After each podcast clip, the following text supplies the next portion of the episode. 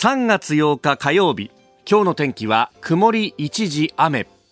ニッポン放送飯田浩司の OK コージーアップ。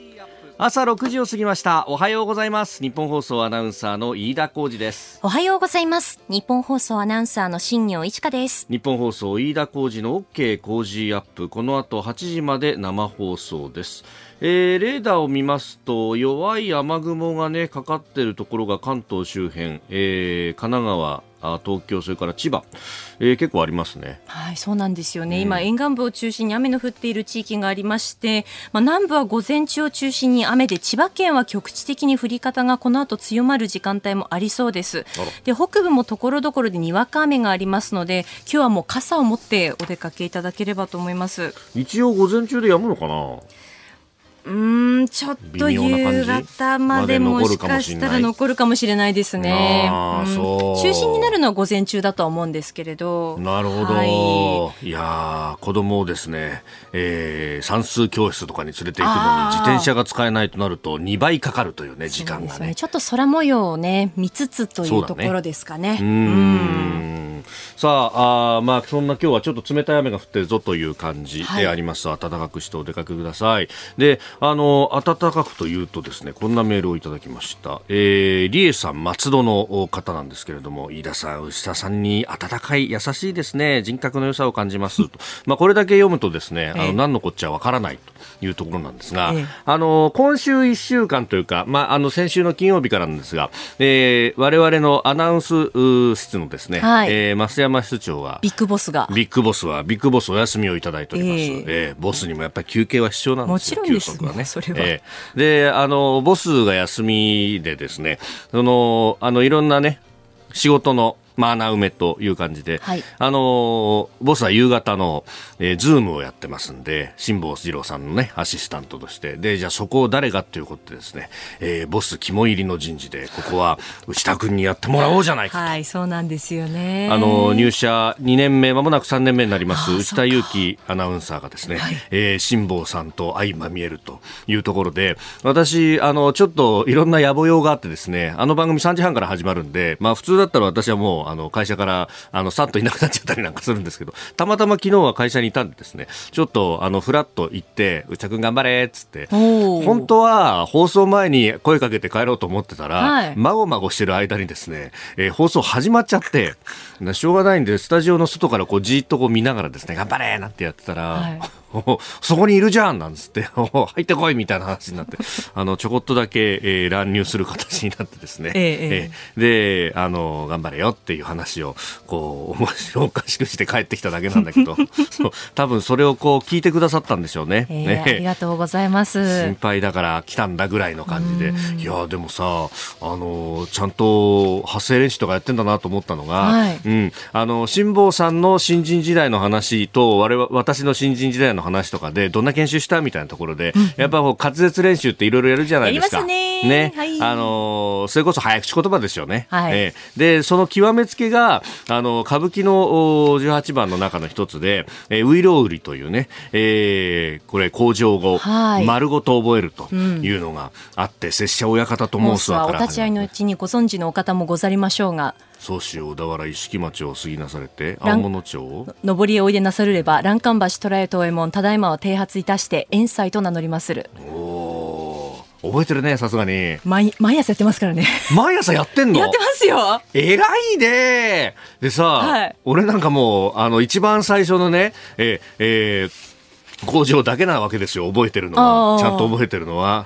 で、あの、僕はもうほとんど覚えてませんって言ったら、牛田君がスラスラスラスラスラスラとそこからさ、喋り出してさ、いや、こいつはすげえなと。やっぱ偉いね、若いってすげえなと思ってさ、本当滑舌もさ、しっかりしてるし、羨ましいなと思いながら見たわけですよ。ええでも何、新業さんもやってるんです、ね、私は朝口回らないじゃないですか、頭もぼーっとしてるし、眠いし。なので、毎朝その声が出るように、えっと、ストレッチしながらウイロウリとちょっとした滑舌練習をしてます。まあ、ちょっとしたものなんですけど、本当に。おお、うん、キククリ、キククリ、右くくりなんつってやるわけだ。私はあれですね、あいうえお、いうえおは、上おあい、えおあい、おわいうえ。かきくけこ、きくけこか、くけこか、きけこか、きくこか、きくけをずっとやっていってますね。偉いね。でもこれやってると、今日私調子悪いなっていうのがよくわかりますね。うん、今日は作業が言いづらい日なんだな、とかなんか。もう、もうそんなことやったら課題しか見つからないんで、朝からどんよりするんでね。そこから私は顔を背けてしまうんですけれども、えー、えー、内田君のアシスタント業、今日と明日もね、えー、辛坊さんの番組夕方3時半からの、えー、ズームそこまでよくありますんで、ぜひ温かい目で見守っていただいて、えー、いろいろアドバイスをいただければと思いますんで、よろしくよろしくお願いします。あなたの声を届けますリスナーズオピニオンニュースについてのご意見をお待ちしております、えー、今朝のコメンテーターはジャーナリスト長谷川幸洋さんです、えー、今日のメニューこの後6時半過ぎのコーナー北京、えー、2022パラリンピックインフォメーション、えー、新行アナウンサーが伝えてくれます。まあ今ねスポーツニュースにもありましたけれどもはい、選手の金メダルであるとかね。連日盛りだくさんだよね。盛りだくさん。ですね村岡選手もね3つ目のメダルですよ、ね、今大会。そう昨日あの内田君のところに行く前に、一瞬アナウンス室のところを通りかかったんですが、もう新行アナウンサーがいろんなモニターを駆使しながら情報を集め続けているっていう、ね、競技の時間が重なってしまうと、あれもこれもそれも見なきゃいけなくて、パソコンと端末いくつか並べて、こう中継を3つこう見てるっていう。すごいよね。ずっとメモ取ってるみたいな。デイトレーダーみたいになってるよね。いくつも。そうですよね。えー、その渾身のリポートでございます。はい。えー、そして7時台、えー、長谷川さんと深めていくニュースですが、まずはロシアとウクライナ外相トルコで10日会談へというニュース、えー、そしておはようニュースネットワークのゾーン7時10分過ぎ明日に迫った韓国大統領選について産経新聞ソウル支局長の、えー、櫻井則夫さんに伺ってまいります、えー、そして、えー、今日3月8日国連が定めた国際女性デーということで、えー、日本放送では各番組で SDGs に関して様々な企画を行ってまいります。で、えー、この工事アップではですねこの7時半ごろキーワードのコーナーでウクライナへの軍事侵攻のニュースから SDGs 目標16平和と公正をすべての人にというテーマについて考えてまいります、えー、さらにスクープアップ7時40分過ぎこちらもウクライナロシアが日本や欧米を非友好国に指定というニュースを取り上げてまいります。メールツイッターこちらです。メールアドレスは、コージーアットマーク 1242.com。アルファベットすべて小文字で COZY でコージーです。cozy アットマーク 1242.com。ファックスは0570-021242。ツイッターはハッシュタグコージー1242。ハッシュタグコージー1242です。おはがきでもお待ちしています。郵便番号100-8439。日本放送飯田コージの OK コージーアップオピニオンの係まで。今週週は JA 全農長野から味わい豊かな長野県 JA 産きのこセットを毎日4人の方にプレゼントします。番組のホームページにプレゼントの応募フォームがあります。こちらに住所やお名前、電話番号を登録してご応募ください。ここが気になるのコーナーです。スタジオ長官各紙が入ってまいりましたが、連日ウクライナについてというところです。朝日新聞一面トップ、ロシア停戦条件譲らず、ウクライナと3回目協議開始。えー、それから読売新聞ロシア指定人道回廊を拒否一方的に退避先はロシアとあるいはベラルーシに逃げるみたいな、えー、こともあると、まあ、これ昨日もねちょっとお話しましたけれども、えー、後ほど今日のコメンテーター長谷川博さんとまた深めめていければと思っております。えー、それからですね毎日新聞と産経新聞はロシアが核研究施設を攻撃したんじゃないかということについてです。毎日新聞ロシア核研究施設を攻撃ウクライナと外相会談へ、えー、産経新聞ロシア核施設制圧に照準ウクライナ侵攻研究所を砲撃損壊と、えー、いうことを書いております。あの核兵器を作っていたんじゃないかみたいなところのね、えー映像なども作成しようとしているとかあるいはそのこう証拠探しであるとかひょっとするとでっち上げも含めてというところで今回のこの侵略というものを正当化しようとしているんじゃないかというようなことも、えネット上あるいは欧米のメディアでは言われてきているところであります。でそれに絡んでですね、えー、読売は一面の肩のところで書いていますが、えー、中国は全人代が行われております、まあ、あの日本のメディアの中にはこれを国会に当たるなんていうふうに書いていますけれども、まあ、全く違うものであるということはここでも何度も言及しているところであります。公正な選挙やってないんだから国会になるわけがないというところで、まあ、あの現状そのね、指導部の方針の追認期間というところでありますが、まあ、あの大きなこうイベントが開かれていてそれに合わせて、えー、記者会見見がさまざま行われていますが、え、中国の、ま、外相にあたる外交部長、え、王毅氏が、ま、国務委員兼外相ということですがオンライン形式で記者会見を行いました、まあ、ここで外国のメディアも含めてさまざま質問を受けたというところなんですけれどもウクライナ情勢に関してはロシ中国は必要ならば仲裁というふうに言ったと、えー、国際情勢がいかに険しく変化しようと協力関係を絶え間なく前に進めていくと、えー、まあ、中ロ結束も誇示をしたということででその上で必要な時に国際社会とともに必要な仲裁を行う用意があるとも述べたということであります。で、このまあ、ロシアに対してというと、えー、北京オリンピックの直前にプーチン大統領があ中国、北京を訪れて、そして習近平氏と中ロの首脳会談を行ったと、まあ、その中で、えー天然ガス等々の、まあえー、ディール取引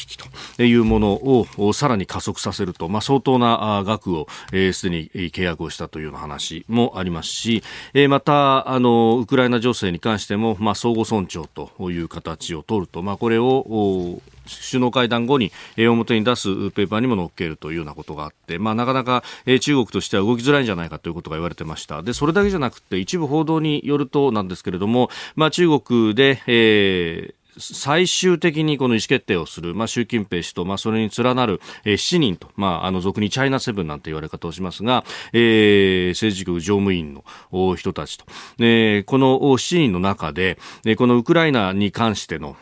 対応は割れてるんじゃないかというような話。まあ、むしろ、あの、かなりロシア寄りの方向に一番最初に習近平氏がその、まさに中ロの首脳会談の時に、えスタンスを取ったがためにですね、まあまあ、世界中からこれだけ非難を浴びている中で中国はロシア寄りの姿勢を、まあ、あの首脳会談の結果を見れば取らざるを得ないんだけれどもただ、それをやっちゃうとロシアと一緒になって、まあ、世界の中で孤立すると。それは中国として下げなきゃっていうのが、まあ、習近平氏ではない、えー、最高指導部の中の面々の中ではそういうこう議論もあって、このウクライナ情勢に関してはひょっとすると集団指導体制が戻ってくるんじゃないかというようなことも言われて始めていると、ね、いうこともあります。まあ、あの、その辺でですね、えー、この中ロ関係の結束を言いつつも必要なら制裁というふうに、まあ、一見してみるとですね、ちぐはぐに見えると、整合性がないんじゃないかというふうに見えるような対応もしてきている。これ、このあたりは中国のそのスタンスの、あの、難しさというか、最初に、まあ、逆張りをしちゃったがために、今それに引きずられ続けている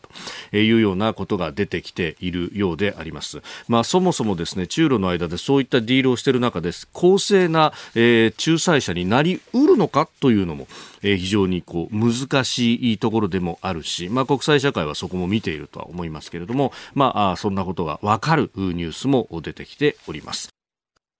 えー、新業アナウンサーがパラリンピックの魅力を伝えてくれます。はい。昨日も日本選手団首相の村岡桃佳選手見せましたね。えー、スーパー複合という前半にスーパー大回転、後半に回転を行って両方の合計タイムで順位を決定する種目だったんですが、アルペンスキー女子スーパー複合座って滑るクラスで村岡桃佳選手は銀メダルを手にしました。これで今大会3つ目のメダルになりました。金、金、銀だね。すごいね。そうなんです。すごいですよね。村岡選手前半のスーパー大回転で首位に立ったんですけれども、うん、えー、後半の回転でドイツのフォルスター選手に逆転されて銀メダルとなりました。うん、あの、ピョンチャンパラリンピックで金メダルを獲得した大回転が、えー、金曜日に行われるんですよね。おなるほど。そうなんです。ここからちょっと開くんだ。少し開くんです。で、昨日のスーパー複合が、その雪の状況の悪化が懸念されるということで、1日前倒しで行われてしまったので、ね、もう選手の皆さんにとっては3日連続でレースを行うことになってしまったと。もう本当に過酷なタフな日程だったと思います。そうだよね。ですので、あの昨日ね村岡選手のインタビュー見ていてもやはりこう疲れているその疲労が溜まっている様子というのがありましたので、まあ、しっかりここであの回復して、うん、えそして得意の大回転臨んでほしいですよね。そしてクロスカントリー男子20キロクラシカル立って滑るクラスで開会式で騎手を務めた川除大輝選手が金メダルに輝きました。えー、川除選手はこうニコニコの笑顔がとっても爽やかで素敵なんですけれど滑り終わった後にこう脱いだスキー板をこう振って、はい、あの喜びを表現していてスタッフの人とこう喜びを分かち合っていたと思ったらもうすぐにスタッフの人がこう日の丸を渡して、もうすぐにあっち行ってきなさいってこうカメラのねエリアにこう案内していて、はい、えー、息を切らしながら写真撮影に応じていましたね。ね一般紙でもその模様とかをね、えー、写真で一面でも出してきてるところがあるね。そうですね、えー、川除選手は生まれつき両手足の指の一部がなくストックを持たずに滑るスタイルなんですよね。いや滑るんだと思って。そうなんですよ。も うね、それこそスキー場でさ、もうリフトの直前とかでさ、ちょっと坂あるともうリフストックを使って一生懸命やるしかないぐらい。私たちはそうですよね。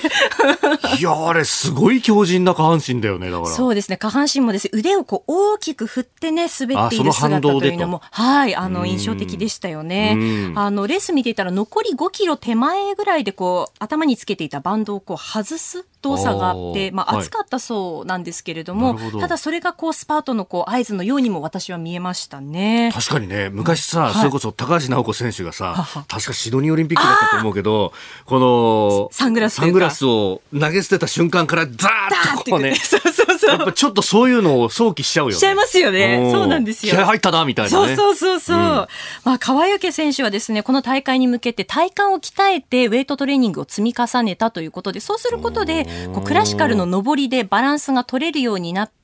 こう失速しがちな後半でも体がぶれなくなったんだそうですね。でまさに本当にトレーニングの成果が現れたレースだったんじゃないかなと思います。うん、で昨日同じくこの20キロクラシカルに出場したレジェンドの新田義弘選手は7位でした、はい、えー、今大会でパラリンピック7度目の出場になる新田選手なんですけれども、これまで金メダル3つを含む5つのメダルを獲得しておりましてまさにこう日本チームを引っ張ってきたエースなんですよね。で川除選手手がパラリンピックを目指すきっかけは新田選手で、そうだったそうなんですよ。小学生の頃に新田選手に出会って、うん、えー、バンクーバーパラリンピックで獲得したその金メダルを首にかけてもらったそうなんですよね。へえ。そうか。その意味ではじゃあこう魂がつながっていくというか、はい、系譜がまさにこうバトンがつながっていった瞬間なのかなと思いましたね。なるほど。はい。今日日本選手はバイアスロンに登場します。えー、女子は出来島桃子選手、男子は佐藤圭一選手が、えー、出場します、うん、ぜひ選手の皆さんの活躍にご注目ください。はいえー、今朝のコメンテーターはジャーナリスト長谷川幸宏さんです。引き続きよろしくお願いします。はい、お願いします。ます。えー、メールやツイッター、この季節、長谷川さん向けに、はい、えー、スキーの話題っていうのがね、結構来てるんですよ。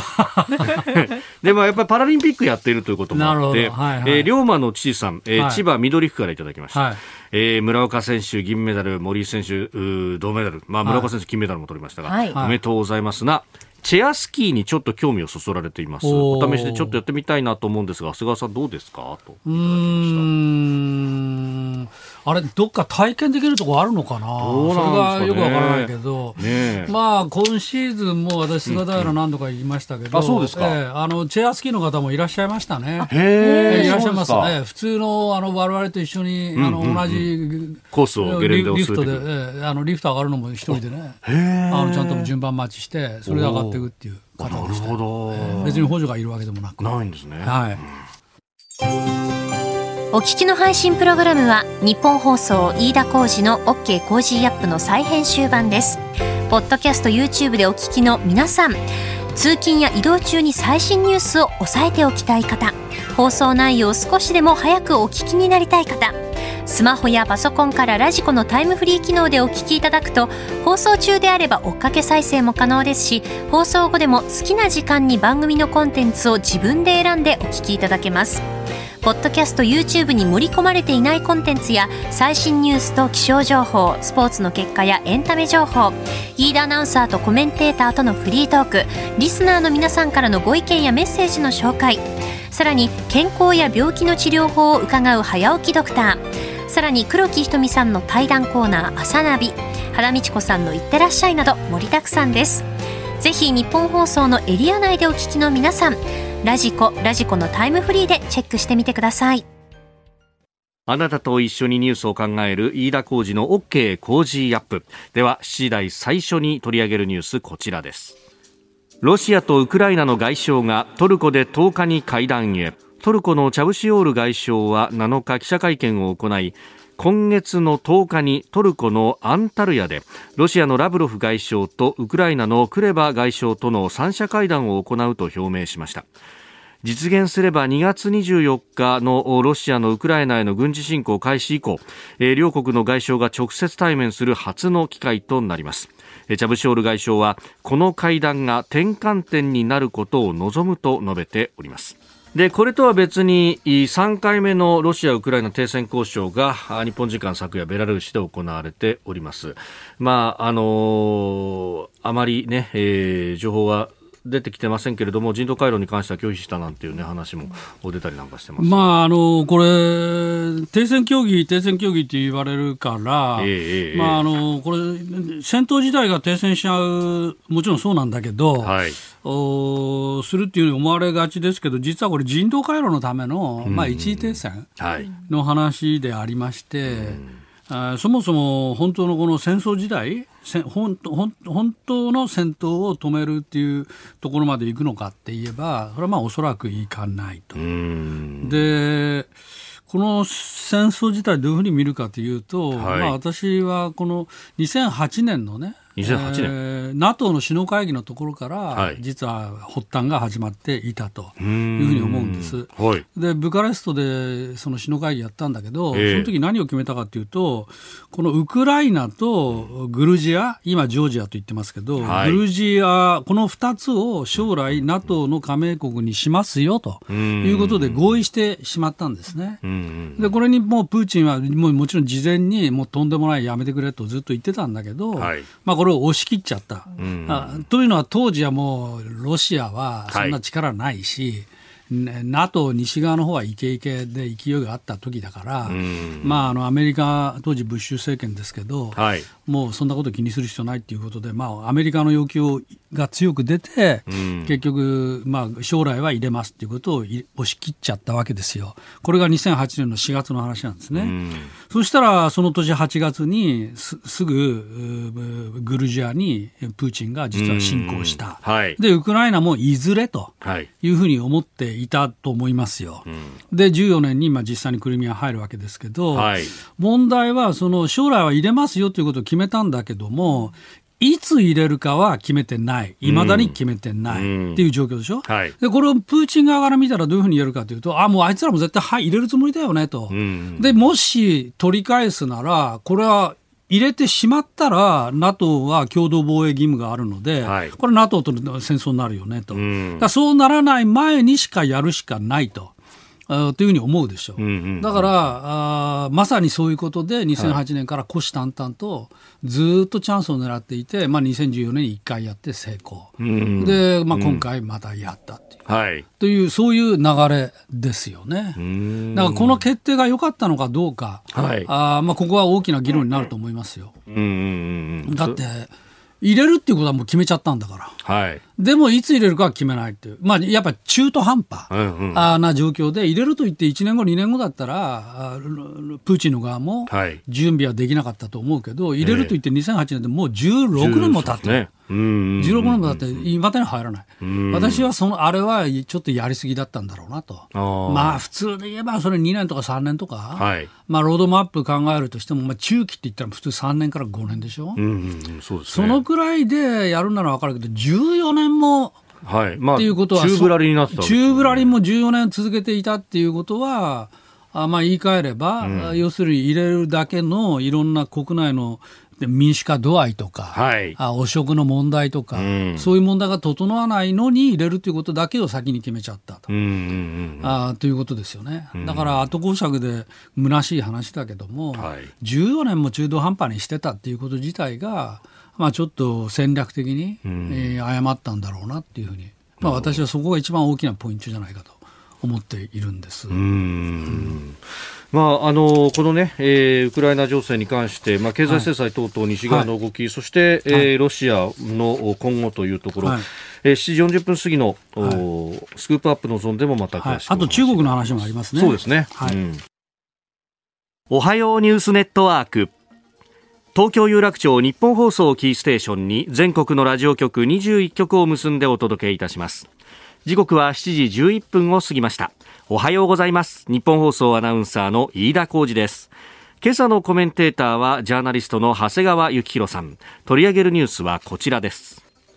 韓国大統領選挙。明日3月9日韓国大統領選挙の投開票が行われます。与党共に民主党のイ・ジェミョン候補と最大野党国民の力のユン・ソンヨル候補が世論調査で接戦となっております。また期日前投票が36.93%と過去最高となっております。えー、若干ユン氏がリードしているかなんていう報道もありますけれども、まあ、これ、長谷川さん、日本にとっても、はい、まあ、えまあ、一応注目しておかなきゃならない、ね、もちろんそうですね。うん、で、問題は、その、中道系野党で、あの、3位につけていた、はいアン・チョルスさんと、この野党のユン・ソンヨルさんの間で話がまとまって、まあ一本化したっていうことなんで、これが一体どういう効果をもたらすか、まあ単純に支持率だけ足し合わせれば、どうやらその野党のユン・ソンヨル氏の方が優勢ということが言えるんですが、果たしてそういうふうに単純計算でいいのかどうか、まあそのあたりぜひね、現地の話も聞いてみたいですね。ということで、産経新聞ソウル支局長の櫻井紀夫さんさんにですねつながつげて、えー、明日に迫ったこの大統領選について伺ってまいりますすでに電話がつながっています櫻井さんおはようございますえー、おはようございます。よろしくお願いします。ソウル支局の櫻井です。よろしくお願いいたします。よろしくお願いします。今ちょっと長谷川さんからもお話ありましたが、その野党の候補一本化等々、今情勢ってどうなってますか？えー、まずですね、韓国では、えー、有権者に予断を与えないようということで、はい、えー、投票直前1週間の間に実施された世論調査の公表はこの期間、禁じられてるんですよ。なので、先ほども少し説明がありましたが、はい、えー、大手世論調査会社の先週の発表では、例えば、えーえー、ユン・ソンヨルさんが40.6%、うん、イ・ジェミョンさんが39.2%と、ほとんど変わらないの、ほんの少しユンさんがリードしているような状況で、ですね私、この現場で、えー、韓国大統領選を取材するのが、はい、えー、3回目になるんですけれども、えー、ムン・ジェインさんが、えー、当選した選挙、はい、えー、その前のパク・クネさんが当選した選挙で合わせて3回目になるんですけど、これほどの接戦を経験したことはなかったですね。で、これね、あの、その直前の調査だと、まだアンさんもいた段階での調査っていうことだったわけですかね。はい。で、うん、先ほど長谷川さんからも、あのー、お話ありましたけれども、うん、このアン・チョルスさんの名前なんですけども、アンっていうのは韓国語で何々しない、チョルスっていうのは撤収という意味ですね。アン・チョルスさんはずっと、うん、えー、撤このアン・チョルスというのを連呼してね、絶対撤退しないですよと強調していたところで、この土壇場になって、うん、撤退して、うん、彼は何度かあのこれまでも野党候補の一本化で候補を譲ってきたことがあるんですよ。それが重要なその変数になってきたんですけれども、先ほどご質問あのお話にも出たんですけれども、単純計算であれば10%弱この直前の調査ですとですね、はい、えー、アンさんが、えー、支持率を獲得していたんですけども、これが単純にユンさんに流れるのか、うん、で、今の現状を見るとですね、はい、あの急にこういうふうに一本化したので、アンさんへの批判もかなり高まっていてですね、そもそもアンさんを支持した人は、えーイ・ジェミョンさんもちょっとなんだけども、ユンさんへの反発が強くて、アンさんを選んでいた支持者が多くて、ですねそういう人たちの一定票はあのイ・ジェミョンさんの方に流れてしまうのではないか、もしくは棄権してしまうのではないかという分析が出ています。ただ、この選挙というのは勢いが大事ですので、はい、急にこの連合して、あえー、アンさんがその遊説の場でも、えー、ユン・ソンヨルに一票って叫んでることっていうのは、あの見た目からしても、イメージとしても勢いを感じられるので、えー、大きな影響も与えるかもしれません。うん。これ、今回のこの大統領選、主な争点はどういったところになるんですか？そうですね、えー、争点としては経済問題とかがあるんですけども、はい、どちらも似たような政策が多いんですね、特に住宅問題、あの若者の雇用問題、はい、それっていうのは、この2、30代の若者の心をどうつかむかということで、はい、えー、ユンさんの陣営も、イ・ジェミョンさんの陣営も不信しているところなんですよ。うん結構、まあ、若年層の雇用とかだと、まあ、あのムン・ジェインさんもそれこそ雇用の話をして大統領選勝ってきたけど、え何もできなかったじゃないかみたいな批判もあると報道されてますが、その辺いかがですか？ですね。あの韓国ではあの世代の分断というのも大きいと言われてまして、60代以上はの高齢層は保守系、すなわちユンさん支持が多く、40代を中心にしたその前後の世代は革新系、つまりイ・ジェミョンさんの支持が多いというふうな世代間のギャップが非常にあるんですが、その中でも30代っていうのは、えー、就職や結婚、出産だとかっていうの、将来の不安を非常に抱えていて、現状に不満があると、そういう中で、例えば以前、あのろうそくでも、ろうそくを持ったデモで、ムン・ジェイン政権の誕生に貢献したのもこの2、30代だったと、なので、この世代を両陣営ともに取り合っているという状況ですね。あのそうだとすると、あまあ、現状に不満があると、その現状のその共に民主党政権を選ぶかどうか、やっぱりここはむしろこの野党の方に流れるというふうに考えていいんでしょうかね、若い人たちは。この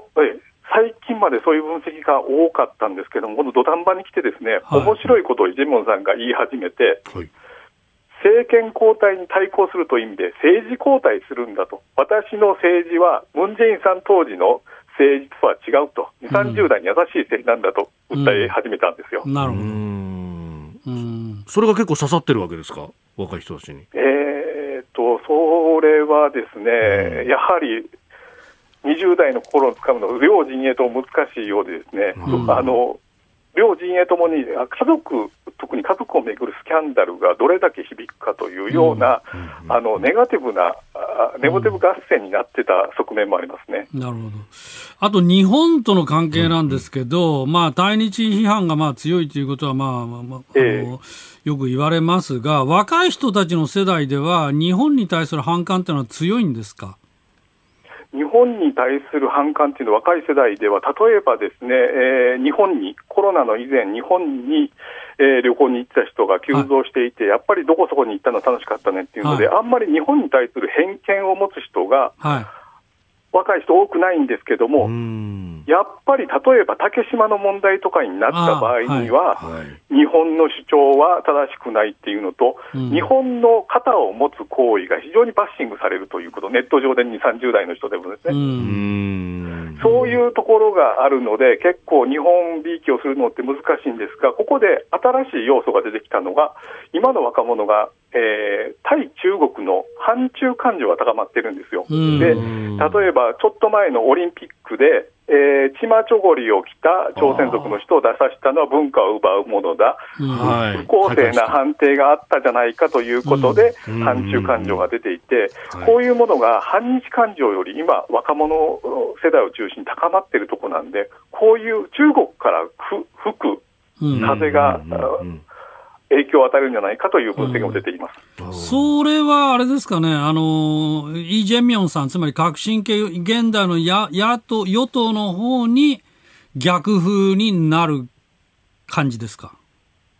そうですね、中国になった場合に、例えば、えーと、北朝鮮を狙った米軍のミサイル配備の問題をめぐって、うんえー、ユン・ソンヨルさんは必要だと言ったところ、追加配備が必要だと言ったところ、イ・ジェモンさんは中国の経済関係がよくなくなるじゃないかという、ね、反対したので、親中的なのはイ・ジェミョンさんとで見られているので、えー、マイナスには働くか、ただ、ウクライナの情勢もできてたので、例えば、強硬路線だと、戦争になっちゃうじゃないかというふうに流れた場合には、イ・ジェミョンさんに優位ですね。やっぱり安保が大事なんだってなれば、ユンさんに流れるということで、今の本当に世界情勢が反映されている部分も最近出てきております。なるほど。あのイ・ジェミョンさんは結構その日本に対して、まあ、かなりこう厳しい発言がその知事時代なども多かったとされてますけれども、これ、ええ、日本にとってはどうですか、ユンさんの方が具合がいいですかね、もしなるとしたら。そうですね、日本にとっては、ユンさんの方がやはりあの対日姿勢でいいとは思われるんですけれども、え、ただ、ユンさんが政権取った場合には少数与党になるんですね、今、あのその与党側は180議席という、えー、大きなあの議席を取っているので、そういった場合に、例えば、いわゆる徴用工をめぐる訴訟の問題っていうのは、はい、えー、日本企業に賠償をそのまま払わせるのかの問題をめぐって、国会で法律を作って解決しなきゃいけない面も出てくると、そうなって時間があの今年中にも動き出すんじゃないかと言われている中で、少数与党になった場合に非常に難しい対日政策を迫られるんじゃないかと考えられています、ユンさんが政権に来たとしても。なるほど。いや朝からどうもありがとうございました、非常に理解深まりました、またぜひ教えてください。はい、はい、ありがとうございました。えー、産経新聞ソウル支局長櫻井則夫さんに大統領選挙韓国の事情について伺いました。おはようニュースネットワークでした。今朝のコメンテーターはジャーナリスト長谷川幸宏さんです。引き続きよろしくお願いします、はい、お願いします。えー、続いて教えてニュースキーワードの時間。今日は特別企画をお送りいたします日本放送はフジテレビ、BS フジとともに国際社会共通の目標である SDGs 持続可能な開発目標について考えるプロジェクト楽しくアクション SDGs に取り組んでいます。このプロジェクトではキャンペーンアンバサダーのファーストサマーウイカさんとともに持続可能な未来への扉を開くためのアクションを考えて伝えていきます。今日3月8日は国連が定めた国際女性デーです。ここでニッポン放送では夕方5時30分からジェンダー平等を実現しようについて考える特別番組ファーストステップイン国際女性デーをお送りします。パーソナリティはファーストサマーウイカさんです。様々な分野で活躍する女性ゲストとともに自分らしく過ごすための初めの一歩を考えていきますので、こちらもぜひお聞きください。えそしてこの番組で取り上げるキーワードはこちらです SDGs の目標16平和と公正をすべての人に SDGs17 目標があるんですけれども、その16番目が平和と公正をすべての人にであります。まあ、もともと持続可能な開発に向けて平和で包摂的な社会を推進し、すべての人に司法へのアクセスを提供するとともにあらゆるレベルにおいて効果的で責任ある包摂的な制度を構築すると掲げております。まああの今まさにですねロシアのウクライナ侵攻侵略でそれが歪められているという現実があるわけであります。うんまあ、あの日本は人の人間の安全保障という概念をそれこそ緒方貞子さんなどがね、はい、ずっと、はい、今世紀もちょっと、まあ、1990年代の終わりから、はい、えー、提唱し続けていて、まあ、その概念の発展系でも SDGs はあるんだということを訴えています、あの持続可能な開発目標、はい。まあ、SDGs Sustainable Development Goals、はいだと思いますけど、うん、これは2015年にの国連総会で、実は決められた話で、はい、まあ、ですから、まあ、国連のプロジェクトなんですね、うん、でまあ、17目標ある、うん、でそのうちの16が平和と公正をすべての人にということですけども、はい、この目標を達成するには、もうこのとにかく平和が、はい。大前提なんですよね。ところが、その国連で決めたにもかかわらず、国連安保理常任理事国の、はいロシアがこんな戦争を始めてしまって、まさに自分たちで決めた目標を、自分たちが、自分がまあ踏みにじっているっていうのが、まあ、今現状、残念ながらそういうことになってしまいましたということですね。まあ、ですから、まあ、SDGs はもちろんだけど、今や国連の意味さえも問われていて、アメリカの議会なんかでは、もうロシアは常任理事国から追放しろっていう決議案を出そうっていうね、まあ、そういう動きさえあるぐらい、うんうん。まああのアメリカの議会がそういう決議したところで、えー、追い出すということにはならないでしょうけども、うん、まあ、事実上、国連が機能不全になりかかっていると言っても過言ではないですよね。うん、まあ、かろうじて今、中国が、はい、あの盟友と言われる中国が、あなんとかあの、ええ、国際社会と一緒にね、仲裁なんてことも言い出してるから、うん、まあ、中国はまさかここで国連をお釈迦にするわけにいかないよねっていう、まあ、立場なんでしょう。うんはい。だけど、まあ、プーチンの方は、もう国連だろうがなんだろうが、もうやることやるぞっていうね、まあ、そういう姿勢ですよね。そうですよね。うん、まあ、なので、まあ、非常に厳しい、うん、まあ、あの、岐路に立ってると言って、もう間違いない。と思います。で、さて、じゃあそういう中で、じゃあどうするのかというと、まあ私はやっぱり民間の力、まあ国連とか政府とか、はさておき、民間の力で、この、なんとか支援ができないのか。ということがすごい大事だよねと思っていて、私、今回のこのウクライナの戦争を見ていて、はい、おおと思ったのはね、実はあのワールドセントラルキッチンっていう NPO があるんですよ。ワールドセントラルキッチン。ワールドセントラルキッチン。これは、まあ、キッチンって名前ですけど、これ NGO です。でニューヨークのすごい有名なもうセレブのシェフがいるんですけど、ホセ・アンドレっていう。この方が立ち上げたあの NGO で、うんうん、要するに台風とか災害とかね、はい、危機の時に食料が困るよねと、食事がまず。えー、ということで、まあ、一番最初にやったら、確かプエルトリコのハリケーンの支援から始まったんですけど、はい、まあ、そのそれ以降、ハイチとかアメリカとか、うん、いろんなまあ災害があるたんびに、このワールドセントラルキッチンが出動してるんですね。で今回のこのウクライナでも、実はポーランド、それからもう今やどんどん拠点をどんどん広げているっていう報じられてますけど、はい、まあ、最初はポーランド、そこに難民がたくさん来るので、はい、でそこにまあシェフ、ポーランドのシェフたちを集めて、もちろん自分たちの自前のシェフも派遣して、はい、それであの食事を作って、温かい食事、ミールを来た方にどんどん提供するっていうことを、このホセ・アンドレがまあやってるんですよ。うんうん確かにあのウクライナからの難民の人たちが自分たちでもね、ツイッターなどで発信してますけど、えー、国境を越えて一息ついたところであったかい食事と、ボランティアの方々が来て、手厚くやってくれたっていうのを、いろんな人が書いてますね、えー、書いてますね。だからその一つの,、あの中心になってるのが、このワールドセントラルキッチンの、あの組織なんですね。で、まあ、映像なんかでもあの CNN なんか映像流してますけども、はい、映像を見見るともうずらーっとそのキッチンが並んで、そこにシェフがみんな立って、はい、もう次から次へとその簡単なミールをどんどん作っていってですね、うんうん、それを提供してると。もちろん、ホセ・アンドレ自身も現場に来ていて、はい、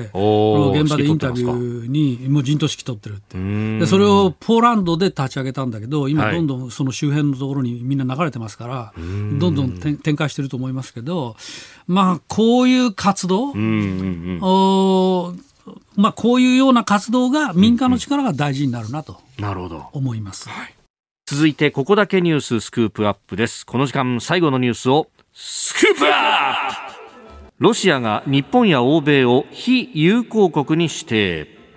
ロシア政府は7日プーチン大統領が5日に署名した外国債権者に関する大統領令に基づき非友好的な国家地域のリストを承認しました。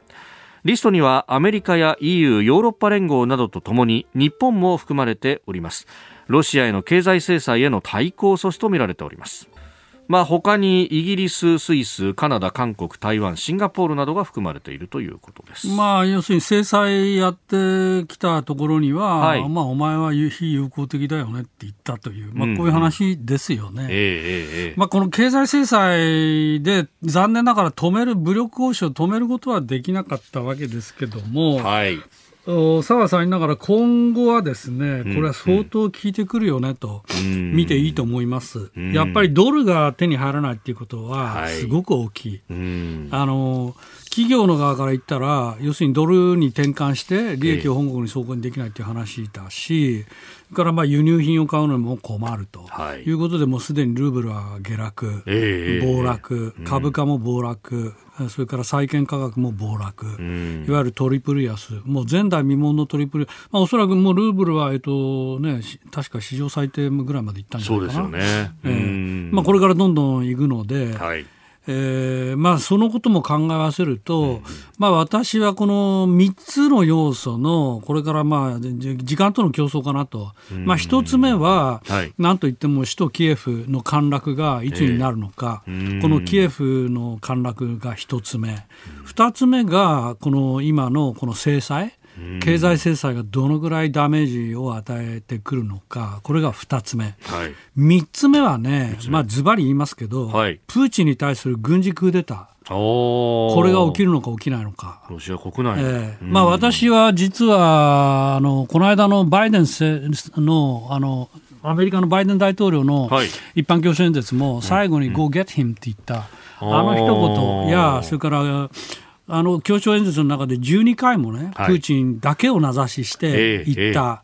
あまあ、それから議員の議会の議員の中からも要するにプーチンを暗殺しろっていうようなねそれに近いツイートが出てちょっとそれ、いいくらなんでもどういうことだと、はい、物議を。物議醸してますけど、まあ、みんなそれ見てるわけですよ今。なるほど。それで一方プーチンの側も私相当警戒してるっていうのが、はい、まあ、一連の動画で明らかだなと思います。つまり国防省や統合参謀本部議長との距離がものすごいもうスーパーロングって言われてるけど、ね、あの長いテーブル。30メーターぐらいあると言われてあれはね、要するに暗殺を警戒してるってことでしょ。う。はいなるほど、うん、近くに寄せない。逆に、うん、おと昨日一昨日あたり出てきたあの女性、あれ、スチュワーダスさんらしいけど、そうらしいですね、アイロフロートの客室乗務の方々、えー、でしょ、うん、あれはすぐ近くにいるでしょ、そうですね、ね。ものすごく、ね、対照的じゃないですか、後ろむしろ黒巻で、あの映像は作った映像だっていう指摘も出てますけど、なるほど。このこの対象はどういうことだというと、やっぱり軍の人間と会うときにすごい警戒してる。コロナじゃないですよ。コロナの話じゃなくて、自分の身が危ないっていうことを一番警戒してるんだと思います。などなど合わせると、まあ、さっきのそのキエフの陥落、経済制裁がどれくらい効果出るのか。それから軍事クーデター、この3つの競争になりつつあるなと。で結論的に言うと、私、キエフの陥落はね、まあ、陥落はしたとしても、はい、これはね、市街戦がずっと続くし、うん最終的にロシアは勝てないと思いますね。あウクライナのその政府機能であるとかっていうのはどうですかね、これは亡命政府になるのか、あるいは国内で転々としていく重慶政府的な動きになるのか、まあ、アメリカはだから逃げるなら援助するぞって言ってるし、もう昨日あたりも流れてますけど、要するに亡命政府の設立に、あの準備入ろうっていうことで、もうアメリカ準備入ってると思いますけど、まあ、ポーランドに作るのかどこに作るか分かりませんけど、まあ、周辺国、西側のところですよね。まあ、その話があるけど、もう何よりかにより、とにかくウクライナの国民が非常に抵抗感が強いですよね、もう一体感が、もうみんな国民総出で、このロシア軍に対抗しようっていう。まあ、すでに制圧された都市でも、もう武器を持たない市民が、ウクライナの国旗を掲げてデモをして、もうロシアの兵隊が立ち立ちになってるみたいな、であのロシアの装甲車の上に乗ってね、はい、ウクライナの国旗を振り回してるっていう映像も出てましたけど、あのまあ、それぐらい抵抗感強いわけですね。で、そのアメリカのペトロイアスっていう陸軍大将が、まあ、ええ、彼はアフガン戦争、イラク戦争を戦った、最高司令官ですよね、もう市街戦にかけては、はい、まあ、彼の右に出る人はいないと思いますけど、元の CIA 長官もやって、はい、で、このペトロイアスがはっきり言ってますけど、ロシアは勝てないと。彼はアフガニスタンで苦労してるからよく分かってるわけですよ、市街戦っていうのは。はい、要するに一件一件しらみつぶして全部相当していかないと、あの抵抗はやまないわけだけど、そんなことはできないから、あのあのくらいの兵力では、しかも士気がものすごく今、落ちてるでしょ、ロシア軍は燃料がない、食料がない、弾薬がないで、はい、もうものすごい士気が落ちてる。うん、まあ、だから逆に言うと、危険でとんでもない兵器を使う可能、まあ、核も含めて、可能性もあるっていう心配も一方ありますが、えー、あ市街戦で戦う限りは、これは、うん、制圧はできないと。いうことになると、残るロシア側のそのこの制裁がどのくらい効くのかっていう話と、はい、それから軍事クーデターがどうなるのかっていう、ここですね。で結局、これ、ウクライナの国内での苦戦というものがロシア国内に伝われば、このクーデター、に近づいていってしまうと、だからこそ情報の統制、メディアの統制ってものをやっていると。つい数日前にはその戒厳令を出すんじゃないかということを言われてましたね、ロシア国内で。ロシア国内で。まあ、実際、戒厳令はまあ出てませんが、えー、まあ、それに近い報道機関の弾圧が始まり、はい、で BBC も CNN も、まあ、あの事実上、報道活動をやめましたよね、目下そうですね、えー、日本のメディアも、まあ、えー、あのフェイクニュースというふうに、ロシア政府に認定されると、それだけで投獄される可能性があるということで、取材活動ができなかった。ただ、私が思うのは、ウクライナと決定的に違うのは、はい。ロシアにはアメリカの要員がまだたくさんいるんですよ。大使館機能だって動いてるし。ということは、試合も、試合要員もものすごくたくさんいるんですよ。はい、何十人、おそらく100人単位でいると思いますけど、このアセットがそっくりそのまま全部残ってます。のが、そこがウクライナとはちょっと違う。うん、だからまあ何が起きるかわからないなと。当然ながら工作活動であるもちろんやってますよ。やってないわけがないし、もちろんやってる。プーチン氏はそこも警戒してるから、えー、あの長テーブルになる。えー、そうそう。えー、これ、軍の側がどうなんだというところで、まあ、一部不満も出てるという話も、ねえー、出てますね。散発的に伝えられて、ね、まあ、当初からその退役将校たちが、はい、そのこの戦争はだめだというふうに言ったっていう話もあるし、それからいわゆるあの国家保安局ですか、FSB、はい、FSB なんかからいろんな情報が流れてる、要するにゼレンスキーの暗殺情報を事前に横流ししてたっていう話などもありますし、はい、まあ、この間の映像を見ていても、あのショイグ国防大臣と、はい、それからあ参合本部議長の顔が非常に浮かない表情ですよね。う